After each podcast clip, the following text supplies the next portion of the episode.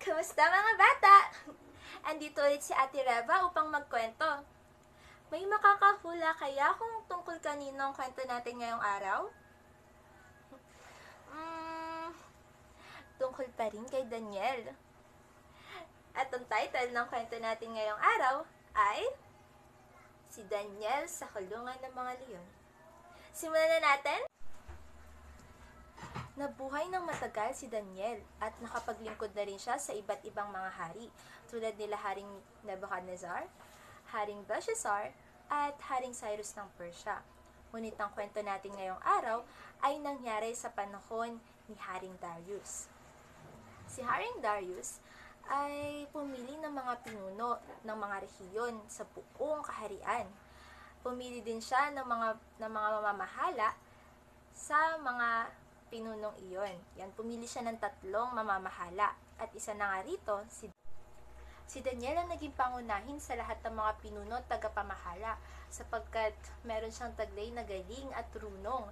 Dahil na rin dito ay naisip ng hari na italaga siya bilang tagapamahala sa buong kaharian. Hindi lang rayon, hindi lang mga rehiyon, bagkus buong kaharian na. Dahil dito, ay nagselos ang iba pang mga pinuno tagapamahala. Naghanap sila ng mga bagay na maisisisi kay Daniel.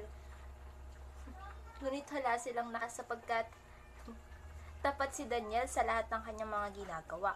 Kung kaya't nagkaisa at nagkaisa silang lahat at sinabing wala tayong maibibintang sa kanya maliban sa mga bagay na may kinalaman sa kautusan ng kanyang Diyos.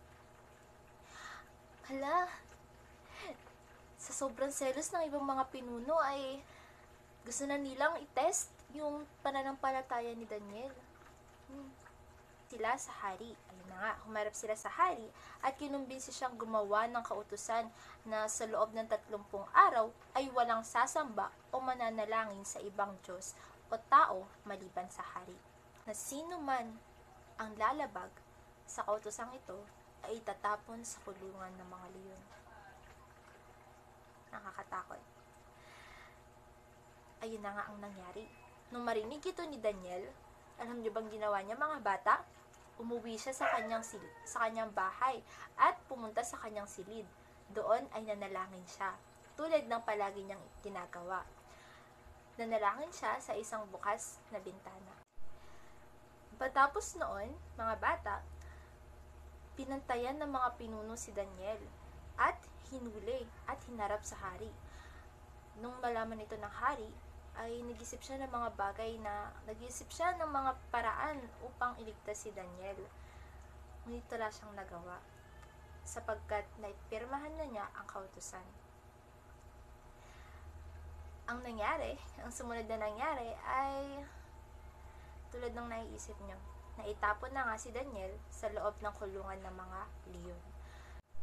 Ngunit, bago itapon si Daniel sa loob ng kuweba, uh, sa kulungan ng mga leon, ay may sinabi ang hari. Sabi niya, Naway iligtas ka ng Diyos na buong katapatan mong pinaglilingkuran. Matapos niyon, ay umuwi na ang hari sa kanyang kaharian. Buong gabi siyang hindi nakatulog sapagkat iniisip niya kung nakain na nga ba talaga si Daniel. Kinamuk, kinaumagahan ay maagang tumayo ang hari at pumunta doon sa kulungan. Pinabukas niya ang kulungan. Chinek niya si, si Daniel. Kamusta Daniel? Nakain ka na ba ng mga leon? Sumagot si Daniel na mabuhay ang hari. Nakita niya, nakita ng hari na walang kahit anong galos o sugat si Daniel. Namangha ang hari. Tunay nga na ililigtas ka ng Diyos kapag ikaw ay tapat na nanampalataya sa Kanya.